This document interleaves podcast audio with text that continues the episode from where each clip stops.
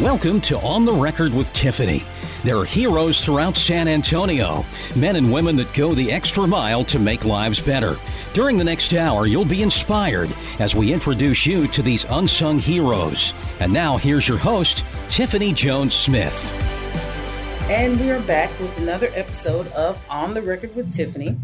And I am Tiffany Smith, your host, and I have two wonderful people on today, and that is uh, Sarah Holland and Beth Silvers. They are they have a podcast called uh, Pantsuit Politics, and these two ladies talk about what's going on on the political spectrum, but they do it with grace and with civility and with thoughtfulness. And we could use a little bit of that around here. So, welcome, ladies. Thank, Thank you, you, so for, much having for having us. us. I, I had to have you on uh, when I when I saw your your book. Uh, I just thought, hey, that's that's a, a, catchy title and that's a an amazing premise uh, to to approach politics with. So, can you tell our listeners a little bit about it?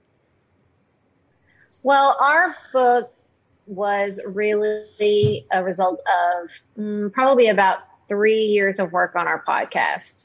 Uh, we started our podcast in 2015. We were sorority sisters from college, but um, we had not stayed close friends. We reconnected when we started having kids, about birth actually, and um, decided to do this this podcast together because we really had good conversational flow, um, good connections, even though we saw the role of government differently. Um, specifically, our personalities are very complementary. And often, you know, I think people treat politics as if it is this cold, rational analysis of policy. But the truth is, it is a lot about personality. Um, it's a lot about how you um, react to conflict and a lot about how you see the world. And there's a lot of emotion wrapped up in politics. And so I run a little hot. Beth runs a little cool. Um, and so that was always very complimentary, even from the beginning. And, but I think, you know, over those first three years in particular, as we were processing the 2016 election, um, we learned a lot about ourselves and we learned about um, how talking politics with someone, even someone you don't know quite well, can be a form of connection instead of a form of disconnection. It doesn't always have to be so conflict ridden it doesn't have to be um, a, a, way where we just we scream, no one gets hurt, and everybody leaves frustrated. Yeah. Uh, we really wanted to present a different way, and as we did that over time, um, we worked through some sort of fundamental principles about how to do that. And um, like really, the first half of the book is about working on ourselves and just preparation with engaging with other people. I think that's some of the most valuable stuff in the book and the most valuable thing I personally learned in the first couple of years of our politics is the weaknesses in the way that I um, saw myself, saw my position inside a political conversation, often saw a conversation as a debate instead of an opportunity to listen. And like all that internal work, um, we really tried to articulate in ways for other people to um, sort of walk that path we had in order to go out into the world to talk politics because we really think that is essential to the the health of our democracy. We have to be able to talk to one another. Mm-hmm. We have to be able to engage about issues of concern in our communities, even issues we disagree with. And so that's what we really were trying to do in the book. We were trying to articulate what we learned in the hopes that other people would go out there and engage. So the book, I think you're wrong, but I'm listening is the title, A Guide to Grace-Filled Political Conversations, distills those 10 ideas of things that we're doing, but it is not like a hack your political conversations book. Mm-hmm. Um, we don't have any shortcuts. We don't have any ways to get your uncle to agree with you, you know, after all this time. and sometimes we tell people if you see our book and you think, I know who needs that, it's probably you. Mm-hmm. You probably need it um, feel free to give it to that person as well and work your way through it together. But it, it is a practice and it's something that I come back to all the time. In a lot of ways, having written this book, I think gives me a sense of accountability. Am I doing what I've asked other people to do? Am I continuing to cycle through these steps of self reflection, clarity about what motivates me, giving grace when I find myself in difficult conversations mm-hmm. with other mm-hmm. people, um, keeping politics in its place in those relationships, and just continuing to work through that through that cycle. So for for you, Beth, and during this time where we see just this backlash happening against uh, conservatives, uh, what do you feel about what's happening right now? Oh, I feel so many things. you know, the first thing I will say is that a chapter of our book is called Take Off Your Jersey. Mm-hmm. And I have taken my jersey off because mm-hmm. from the beginning of this presidency, I haven't felt that the Republican Party has very fairly represented my views in the world. Mm-hmm. And so I'm willing to step back from that instead of leaning in and saying, but that's my team and I have yeah. to stick with my team. Um, I want to be really principled and clear about what I think in the world and why. And so I have, exactly. I have just fully put down that party affiliation. Um, and consider myself a Democrat now. I've registered as a Democrat to vote in Kentucky's primaries. Um, I don't know that I'll always be a Democrat, and that's okay. I'm not putting on that jersey either. I'm just mm-hmm. trying to hold it all loosely and say what reflects the closest to my values I can get right now. I am sad that I have to distance myself so much from the Republican Party right now. I am hopeful for election outcomes that will, with a really strong voice, demonstrate that we need a healthy conservative movement in the United States, but this conservative movement isn't very healthy. You know, the way Sarah and I break down our differences, our fundamental differences, are that we talk about like the accelerator and the brakes in a car. Mm-hmm. When there is a big problem, Sarah is the accelerator on using the federal government as a problem solver. She says, we got a big problem. we got an entity that's really big and capable of big solutions. right. Let's use it. Right. And I am the brakes saying, what happens if we use it? Mm-hmm. There are lots of unintended consequences of that. There are ways that that could get into a situation of overreach. That could leave some people behind because it's a big solution that doesn't fully think about where everyone is. When it comes to private industry, we flip I say, let the market decide. People are going to mm-hmm. be motivated to make some money and coming up with a solution. Mm-hmm. We got a lot of good brains here. Put them to work. Mm-hmm. And Sarah says, wait a second. Let's talk about what that, what happens when that isn't regulated appropriately, when those money incentives get all wrong. Mm-hmm. Um, and so we both belong in the car. And I firmly believe that, that America needs both of those perspectives and many others, and they all belong in the car. And you can't simultaneously be slamming down both and expecting to go anywhere, which is what Congress looks like a lot, right? Mm-hmm. My maximum and your maximum applied together. And so we stall out. So it's finding that balance of here's where my idea belongs and yours and where that leads us in a healthy direction with some give and take that we're really looking for. And unfortunately, that's just not where we are with the two party system right now. And so the best that I can do is try to have integrity and be honest about that instead of mm-hmm. hanging on to my team mm-hmm. and saying what gets us closer to that vision. And that's the way I'm going to vote and orient myself right now. What has can that, I go ahead. Can I say something? Sure that question is not often directed at me because nobody really wants to hear a Democrat since the age of 18 talk about the future of the Republican Party. um, but I do want to say that I would not have answered this way even two years ago. Um, but I am very sad about the state of the Republican Party. Mm-hmm. Um, through the course of our work, I, I have realized that it is essential that we have two functioning parties because mm-hmm. when the mm-hmm. other side feels that they cannot win fairly, they cheat. Um, mm-hmm. I think that people have to feel like they can win and have access to power. Now, you know, what I would say is the, the reason that uh, you're being locked out is because you're not shifting your policy to meet the problems of America. But I still feel like that approach um, the people at the table, even if they're in the minority, saying, "But wait, hold on. But wait, what about what about the size of government? What about all the ways that government has failed us in the past? What about the people who are very concerned about um, the the burden of taxes, even on the top one percent? Like, I'm not trying to make um, conservative ideology illegal or to silence it. I think it is essential for our democracy. And I think that the Democratic Party as someone who's, you know, that is, that is for better for worse my team and has been for a long time. Like it's not built to hold everyone from lifelong Republicans who just don't want to vote for Trump to like Bernie Sanders. That is an incredibly large political spectrum that is being asked, one party is being asked to hold. Um, and I don't think that's good for our, our democracy either. I think we function best with a healthy party system. I'm not going to say two party because I'm not locked into that number. I'm more than happy for there to be more parties, but you know, I just think that that is not good for us. Even um, though I disagree vehemently, even with you know, sort of the old school established Republican approach from 20 years ago, I still don't think it's healthy to just have one ideology um, that's really ruling the day. So, I mean, I just, you know, again, that's not question is not often directed at me. And, but I think there's a sense that like, if you are a Democrat, you should just be dancing with glee. Um, right now with maybe the, the turn the parties are taking. And I don't, I don't do that. I feel like we really need people. There needs to be a spectrum. There needs to be two parties, um, at least and two healthy parties. And I, you know, I'm sad that, that that's not what we have right now.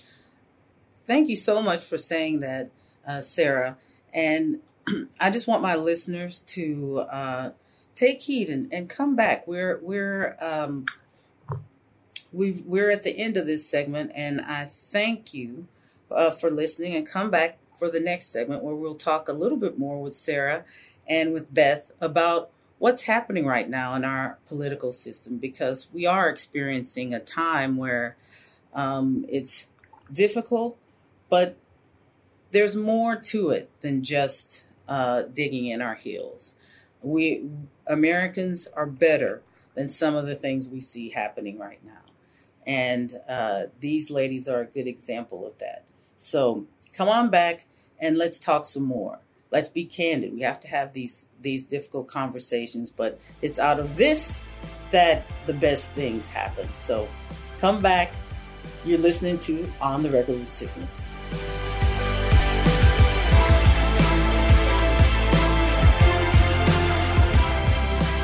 I'm Tiffany Smith, Chief Executive Officer of the Texas Kidney Foundation, and I'm here to talk to you about your kidney health. Health is the most important asset we possess. COVID 19 has exposed the unhealthy nature of our population. One in three Americans are at risk for chronic kidney disease. In absolute numbers, that translates into about 600,000 San Antonians.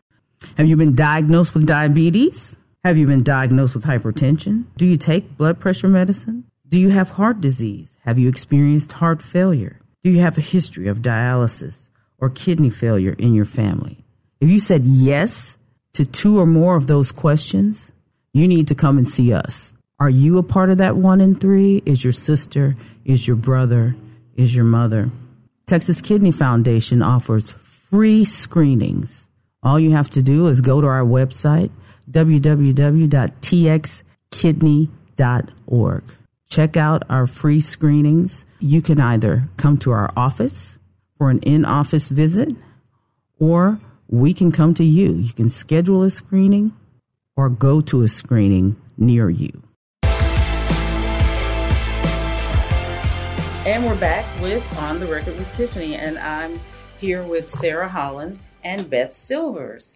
Um, Sarah, will you tell, uh, you know, we didn't even get to tell our audience a little bit about you two and your backgrounds. Like, wh- what what's your political background? I mean, we already know that you're a Democrat, but but tell us a little bit about who you've worked with and and how the two of you I know you're sorority sisters, but but tell us about your political background and what has you Well, I am a, a, what I would describe as a political rat in the truest sense of the word. Politics has always been really, really interesting and important to me, and something that I was passionate about even as a little girl.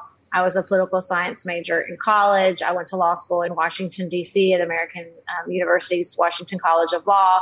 I worked on campaigns. I worked on Hillary Clinton's 2007 presidential campaign. I worked on in the United States Senate for Senator Bob Menendez from New Jersey. Um, then I moved back to my hometown when I started a family with my husband and ran for office myself after we started PNC politics and served a single term on my uh, city's commission. It's a nonpartisan two year term. I learned a whole, whole, whole lot that I could never have learned in DC serving on that commission seat. Um, and so politics has always been um, something that is is really at the center of my life. Um, I think that people are endlessly fascinating, and politics is really about people and about power and how people respond to power. Mm-hmm. and so um, that was always something that even when I was primarily a stay at home mom and raising kids, I was had a mommy blog and I would write about stroller reviews and then I would write about the Syrian civil war. I did not care. like I just, I find this stuff really interesting. Um, and so being able to talk about politics um, as a job is is really a dream come true. That is pretty cool.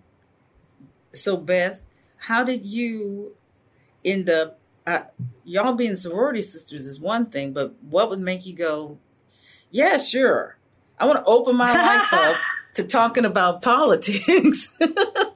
It's a good question that I frequently ask myself. Uh, I have a very different very different journey than Sarah. You know, she said our personalities are complementary, but like that has infused lots of our lives to, to take different choices and different routes. So, um, I come from more of a business background. I practiced mm-hmm. law for six years. I was a, a, human resources executive for five years within a law firm. Um, and when I came into connection with Sarah again after college, we hadn't seen each other in 13 years when we started the podcast. Um, I was following wow. that mommy blog of hers. I thought it was really fun that she would roll from stroller to Syria. Um, I was interested in the ideas that she was sharing, and I was interested in the fact that sometimes um, I would hear those kind of Democratic Party traces, but that there was more than that, that it wasn't just party talking points. And that's what kind of kept me engaged because I've always, even when I identified as a Republican, I wasn't a very good Republican. I've never been a good anything, right? I wasn't a good Baptist growing up. I wasn't a good Republican. Like I always have a little bit of softness around my positions. And so I thought I was interested in engaging with her and I reached out uh, while I was on parental leave and said, would you ever want a guest post with some mm-hmm. different perspective on the political topics that you're sharing about? Because I am not a political rat. I am a news addict. Mm-hmm. Um, I, I love knowing what's going on in the world. My parents instilled that in me deeply. So I just sort of chase news all the time and was interested in having this, this dialogue with Sarah through her blog. So I wrote a couple of posts for her and she reached out to me and said, would you ever be interested in starting a podcast? This was 2015. I was, um, very immersed in my work at the time and not very tech savvy. And so I said, I don't know what a podcast is, but I'm happy to discuss it. and we started talking about it. And I don't know what made me say yes, because honestly, I am a pretty private person. I'm very introverted. Um, someone asked me once, what made you think people would care what you have to say? And I don't know what the answer to that is. And I can't think about that too much or I really get in my head. Mm-hmm. But uh, it was just kind of one of those moments where something in me said, just give this a shot. Mm-hmm. And we started talking and our first phone call, Sarah stopped after an hour and said, we're not going to do this unless we're recording uh, because we have we have a good flow, we have good chemistry, we have good things to say. And I think what has kept me doing it is not um, the response to it as much as the fact that I still learn something when I talk to Sarah. I learn mm-hmm. something about myself. I get clear on what I think. I can feel myself growing and stretching. And that's what I want to always do. And mm-hmm. this has just given me a chance to be a lifelong learner in a format that I never could have envisioned for myself, but in one that that I know makes me a better human being. I'd like to add to like what we always say is these conversations can really help you grow.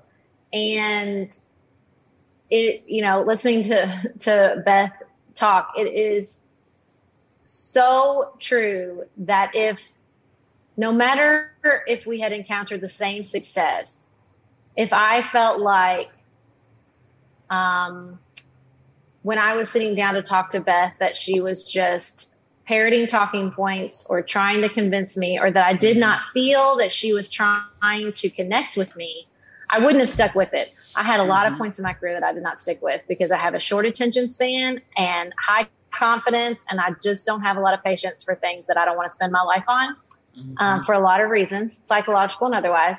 And, you know, I just think, you know, people say all the time, like, how do you do it? How do you talk politics? How do you talk news? It's so stressful. It's so anxiety ridden.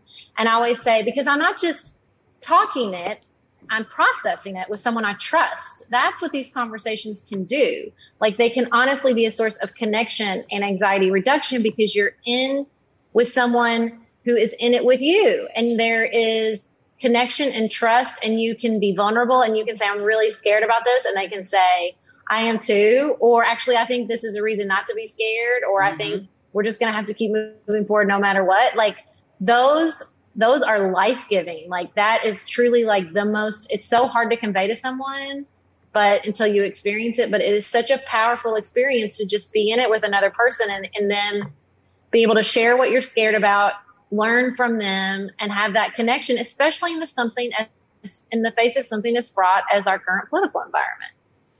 I mean, think about our current political environment and the pandemic, mm-hmm. and uh, like as you all are doing this, what has been your feeling about the pandemic and the politics? Like we hear all the like as it relates to the politics because because it it's just been uh, a nightmare.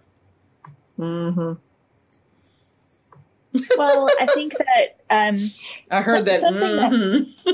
that something we keep coming back to is that the pandemic has more clearly than any um, speech or long read or politician shined light on the breakdown in our political systems, the breakdown in our civic spheres, the breakdown in our institutions, the the way that we are stuck in so many um, attitudes that are harmful and destructive, the way that mm-hmm. we are too comfortable in our lives when things are falling apart around us.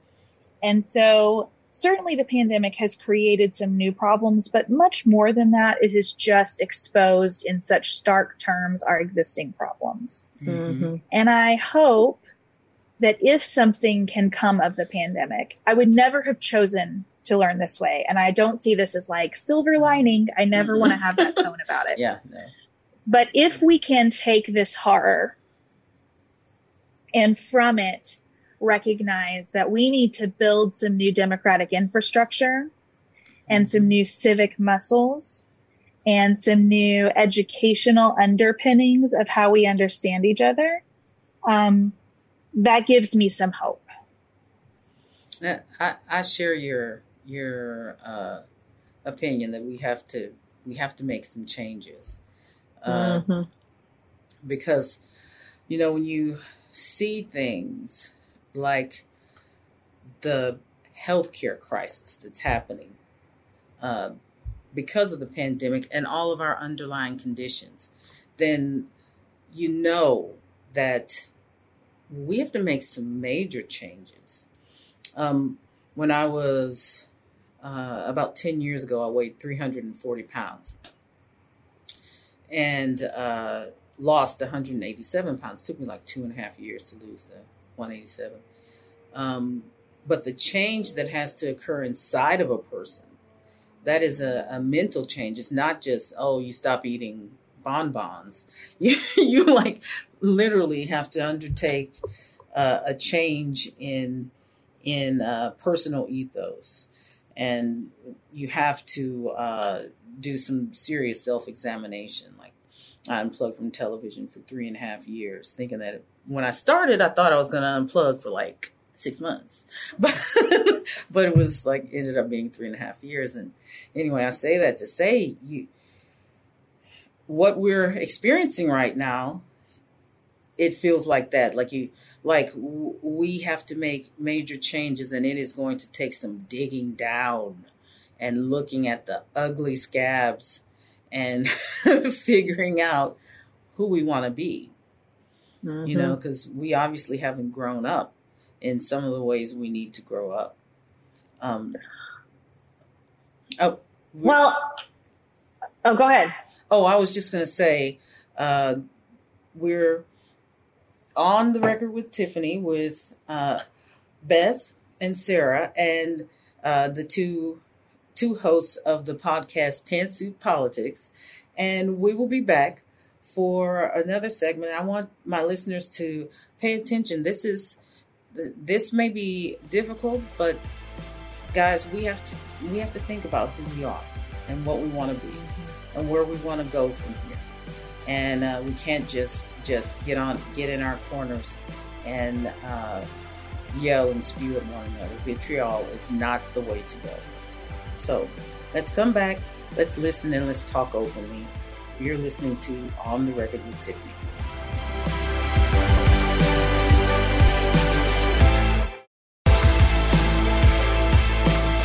And we're back with On the Record with Tiffany. And I have uh, Beth and Sarah from Pantsuit Politics, uh, two ladies who have differing uh, opinions about our political system. I want to ask you about social injustice as you um, as you see it, uh, because we, I, I really never thought we would see what we have uh, in the last six months. Uh, so for you, Sarah, when you saw the the uh, the George Floyd uh, incident, when that happened, those eight minutes and forty six seconds, how did that sort of bring home what's going on here to you? The murder of George Floyd, I think, is a trauma that will take generations for this country to heal from. Mm-hmm. Not because um, it was a unique circumstance in America, mm-hmm. but because it revealed the um, incredible and heartbreaking tragedy in such a human way. Um, you know, it's really interesting because I think you can see two sides of the same coin in 2020 with both the pandemic and this racial reckoning that we are facing. The pandemic, because as Beth was talking, I was thinking, you know, we've had tragedies in this country, but I don't think any since probably World War II that touched the life of every single American. And whether or not you know someone infected with COVID 19 or you refuse to wear a mask, you don't know anybody, you don't, you don't see it, you refuse to wear a mask, you have been affected by the pandemic.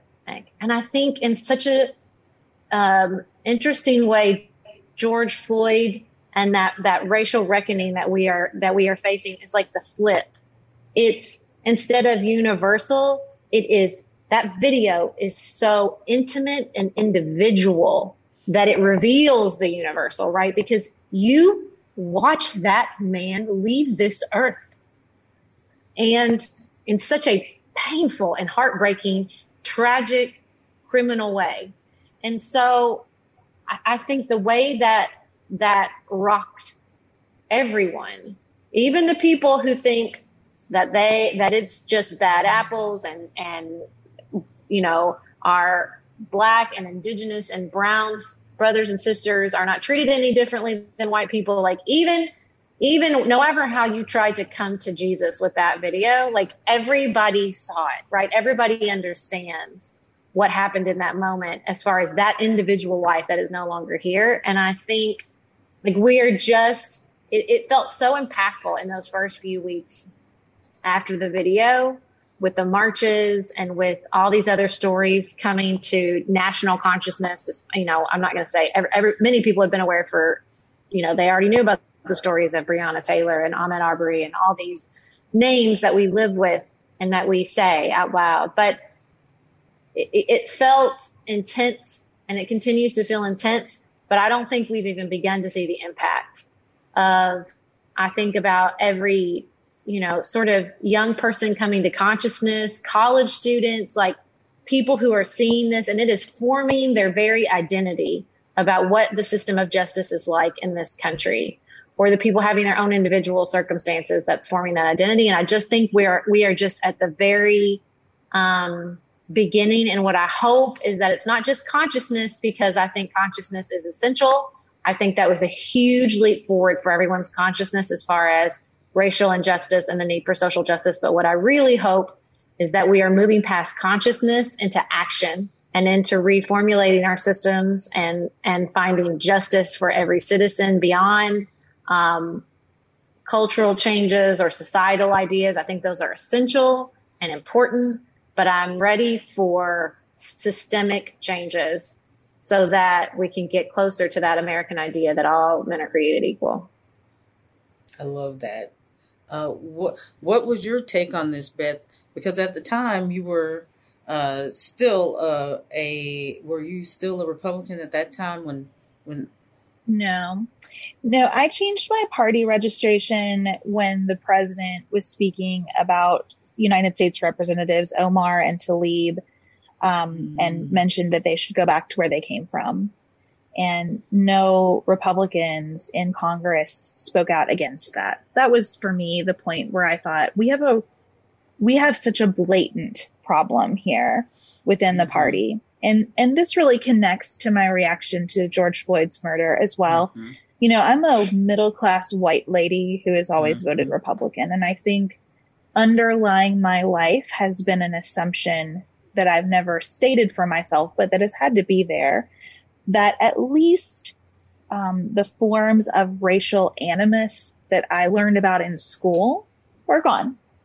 Mm-hmm. And we have traces of racism, sure, but nobody really intends it, and we're working on it.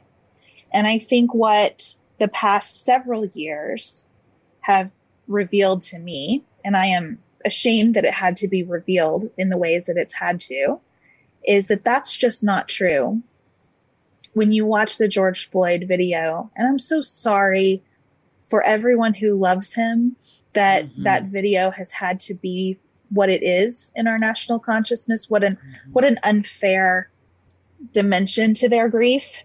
Mm-hmm. Um, but when you watch the video, you cannot comfort yourself that if there are traces of racism, it's unintentional. I mean, there is such a deliberate devaluing of George Floyd's life happening, mm-hmm. not just by the person who took his life, but by the officers who were there with him. Mm-hmm. And I don't know how to tell my daughters about the country they live in when there's a video of a police officer deliberately killing a man over eight minutes. Mm-hmm. Um, that to me is just an unforgivable sin of our country that, that has been worked on so many lives where there weren't cell phones capturing it. Mm-hmm. And, and I think that the big lesson for me, um, politically has been that I can, I can have all kinds of thoughts about how government works best, and I do. Um, and also I cannot get to those thoughts until we address whether every person in this country is treated as an equal citizen and their lives are valued equally and they are respected and their dignity is upheld. Um, and that requires me to put aside differences that I have about economic policy or something, um, and lean into racial justice work and lean into, um, the poverty that continues to be an embarrassing blight on our country, the addiction that we, that we deal with, all the things that I would have said, well, our hearts are in the right place on this and we've got to just keep working at it. Um, you know, I, I minimized too much in my political consciousness and I'm sorry for that. Um, and it's something that I will be, um, working on for the rest of my life, I think. As we, as we move into this election, what, what do you see as uh, what should happen in in uh, the first hundred days of of the next presidency, no matter who who ends up winning. What what would you want to see happen? I think that is a very big question. I am glad there are literal teams of people um, that are in it. charge of this. Um, you know, I would hope that no matter who wins, that there will be a focus on um, uniting the country. I'm going to be honest mm. and vulnerable that I that I think we've seen from four years that is not a priority of the Trump administration. So let me just speak to what I hope a Biden administration will do. I hope that there will be an emphasis on reconciliation. I hope that there will be a very purposeful effort. Um, you know, whatever investigations or um, accountability that um, people in Congress or others um, feel is necessary. I hope that there is a deliberate effort um, to keep the White House in particular out of those um, out of those actions. And what I mean is like I hope that there are commissions, and I hope that um, maybe there are congressional investigation, but I hope that the president um, and the administration really stays out of it. I think that would be enormously um, helpful to everyone as we try to to move past um, the the really um, intense last four years. I think there needs to be a priority, obviously, on a national, um, strategic, and coordinated federal response to the coronavirus mm-hmm. instead of just punting to the states. And I think that there needs to be accelerated attention to our, our criminal justice system and the climate change. I mean, it's a big, long list. It's hard. Mm-hmm. It's hard to even think what should you focus on first, honestly. You know, I to my listeners, I say we're once again we are more alike than we are different, and unification for mm-hmm. this nation is imperative. Digging in our heels and arguing and fighting uh, and acting like this solutions, like wearing your mask and socially distancing and uh, following what the science says about a pandemic. We we have to all be of one accord on that mm-hmm. so that we can get rid of uh, what is a microscopic microscopic predator that we're dealing with right now and we should we should be theoretically focused on that and focused on everyone's health mm-hmm. because it's such an important matter and you you have nothing if you don't don't have your health i mean that is, mm-hmm. that is mm-hmm. essential to us as humans so come back we have we have one more segment with uh, Sarah and with Beth.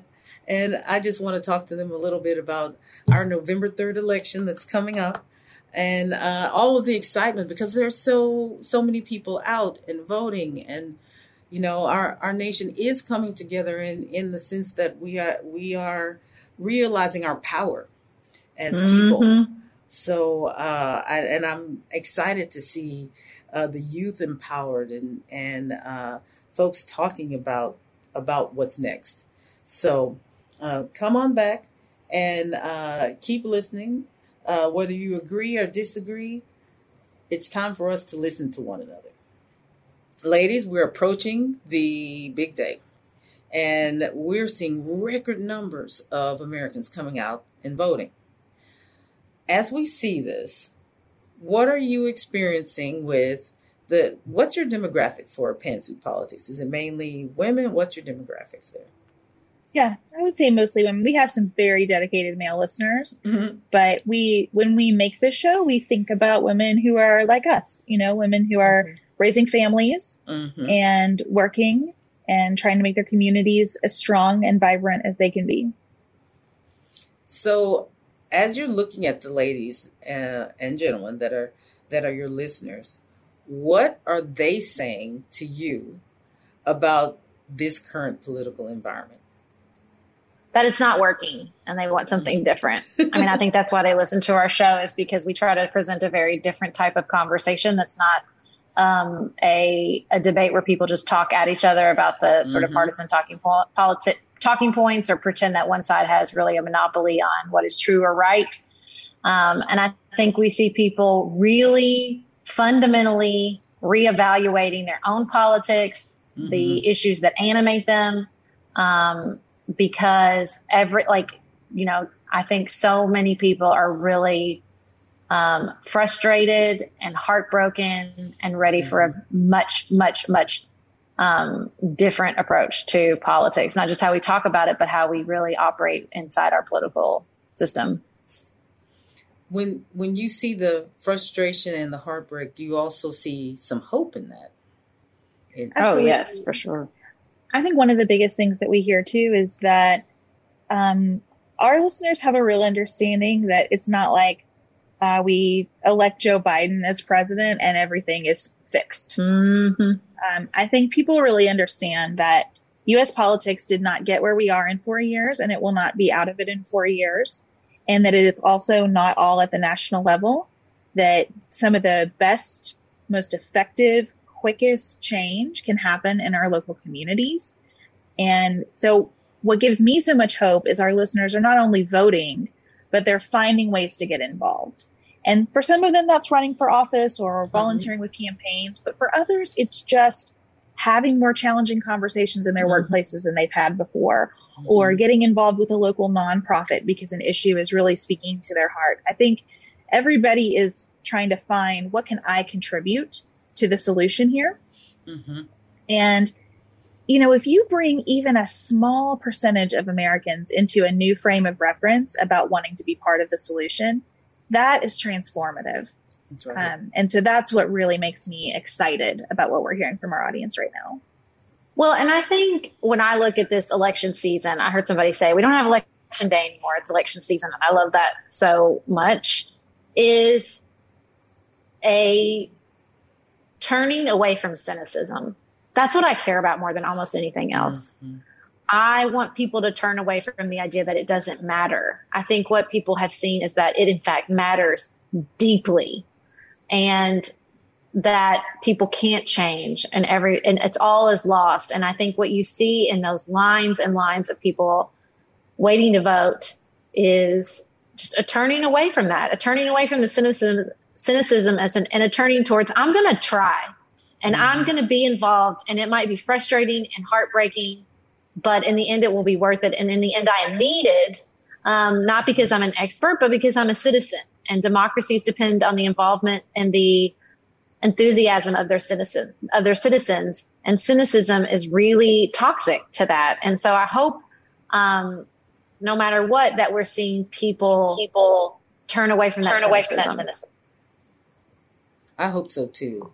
Uh, I when when we're uh, out and talking to people and and uh, just kind of taking a, a little pulse of, of what's going on because you know if you watched the news you would think that everybody's just at each other's other's throats but uh, the reality is is that most Americans are just trying to figure out how to deal with the pandemic what's real mm-hmm. you know people are scared uh, because uh, because they don't know how this is going to to affect them. Uh, speaking of coronavirus, like how how will the virus affect them? And you know, they're trying to figure out what do they need to do? How do they protect themselves? How do they protect their children? Uh, with us opening up schools and so many single moms, you know, your demographic is mothers. Are are you hearing a lot of questions about uh, what they should do? What's the responsible thing to do? our audience has settled into understanding that the pandemic is real. I think members of our audiences audience have had enough individual experiences with COVID to know that it's not something to take lightly. Mm-hmm. My own mother was hospitalized for 15 days with COVID and is still on supplemental oxygen. Oh, I'm sorry um, to hear that. It is a it is a very intense time, and I trust the science that mm-hmm. social distancing and mask wearing and hand washing are our best ways to protect ourselves. Um, our listeners are worn out with that. They are mm-hmm. tired of doing it. They are tired of having to deal with kids at home from school. Um, school not being open has had an incredibly devastating effect on single parents, working parents, parents who are mm-hmm. able to work from home, parents who aren't able to work from home. What I think about this all the time. My husband and I are perfectly situated to handle having both of our kids here, and it is so hard. Mm-hmm. It is so mm-hmm. draining. We are all at the very end of our rope, and we have so yeah. many. We, our challenges are so few compared to many of our friends and neighbors. And so I think where our audience is landing is I take these steps not because I'm afraid of getting COVID-19, but because I am part of something bigger than myself. Mm-hmm. And even if I felt comfortable that I could get it and survive it, I would be a drain on my, my healthcare providers and they don't need anybody else to take care of right now. I would mm-hmm. put another obstacle in my family's path. What happens to my kids if I get sick right now? Mm-hmm. What happens to my spouse if I get sick right now? Mm-hmm. We cannot afford another ounce of grief in most of our lives right now. We're just on fumes. And so to us, the only thing we can keep doing is just putting one foot in front of the other, voting like it matters because it does, and taking these simple safety precautions that we're being asked to take. Um, and it, you know, you say simple and people think that that means you're minimizing the gravity of the sacrifice. And I don't mean to do that at all. I understand that even just putting the mask on has a psychological tax associated with it. But as someone who loves a person who's still recovering from COVID, I can tell you that that tax is nothing compared to the trauma of someone in your life going through this in a present way and losing someone. I mean, it just doesn't have to be the weight on us all that it is because of our failure to follow these guidelines and the vacuum of leadership we've had at the federal level. And so let's choose differently. That's just mm-hmm. my everyday plea. Let's choose differently. And I, I share your your everyday plea.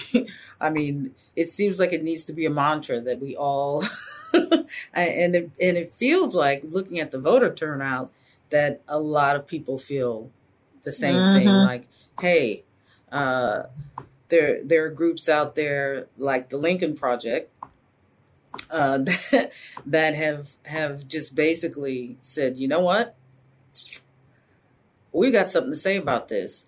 Uh, do you yeah. are you all familiar with the Lincoln Project? Oh yeah, definitely. And I, you know, we were talking about it on our show today. I said, like, in what universe is it surprising? In what pandemic universe is it surprising that the a group of senior citizens and women are the ones turning away from our national leadership right now because they are disproportionately affected by that failure of leadership. But that should not be surprising to anyone mm-hmm. with eyes to see in this current environment and they're probably the most in, uh, amongst the most intense about mm-hmm. uh, about what's happening in the current environment. It's it's been interesting. I I uh, remember the mantra uh, that that we heard uh, during 2016 because 2016 everybody thought that it was going to be Hillary Clinton that would be the the president of the United States. And uh, that didn't happen. And you know, we we heard, oh, this is going to be great because we have somebody who's never been, uh, yeah, um, who, who's never been in politics before, so it couldn't possibly get uh, to the state that we're in right now. no yeah. one, no one thought that that was going to happen. Uh, do you think that there could possibly be any sort of upset this time? Well, I think it's hard to know because the polls look like Joe Biden will win this election. I think it's, um, I was reading 538 today and they, I think it was like 87 out of 100 scenarios Joe Biden wins. But there are still 13 scenarios where Joe Biden loses. And that's what we saw happen in 2016. The odds were about the same at this point in the race. Um, I also think this time we have such a host of factors that we don't know what to make of because we haven't voted in a pandemic before. We haven't, we don't know what all the early voting means for the results. Um, and I hope to just kind of take a breath and realize that getting to this election from here, the next couple of weeks are going to be taxing. Mm-hmm. The race always feels like it's tightening coming into election day everything gets very tense. Most of us are not our best selves. and the next, the next two weeks, the media cycles will be maddening. The conversations we have in our personal lives will be strained and it will be very hard. And it could be very hard for a couple of days after the election, maybe a, week after the election, maybe more than that, as we ensure that votes are counted. We're just facing a situation here that's unlike one we've been in before. It could also be that we know on election night because the result is so overwhelming. It's just, it's very hard to know what we're walking into. Um, my, again, my mantra about this would be, let's all prioritize our democracy because getting these results right and Americans having confidence in this election is, that will have ramifications for decades after this election. Mm-hmm. And if we decide we're so invested in one particular outcome or another that we delay um, a peaceful transition of power in some way, that we bring violence to our streets about this, that we tax the court system with challenges, um, that we get into a media frenzy where we talk about how we don't know what's happened here we could really do some serious long-term damage. And again, like we got enough of that going on. We don't need to add to it. So I think patience and steadiness are going to be really important for about the next month. And thank you ladies for coming and for for uh, zooming with me and for for uh, being on on the record with tiffany. And we're going to end on that note. And i just want to say to my listeners these are, are difficult conversations and this is a difficult time. But remember that we are more alike than we are different. And we're in this together. So we have to have these conversations if we want to move forward and to be the best united states that we can be that's that's the key to the phrase united states mm-hmm. have a wonderful day and thank you ladies for being a part of on the record with tiffany You've been enjoying On the Record with Tiffany. We encourage you to share these stories with friends and family.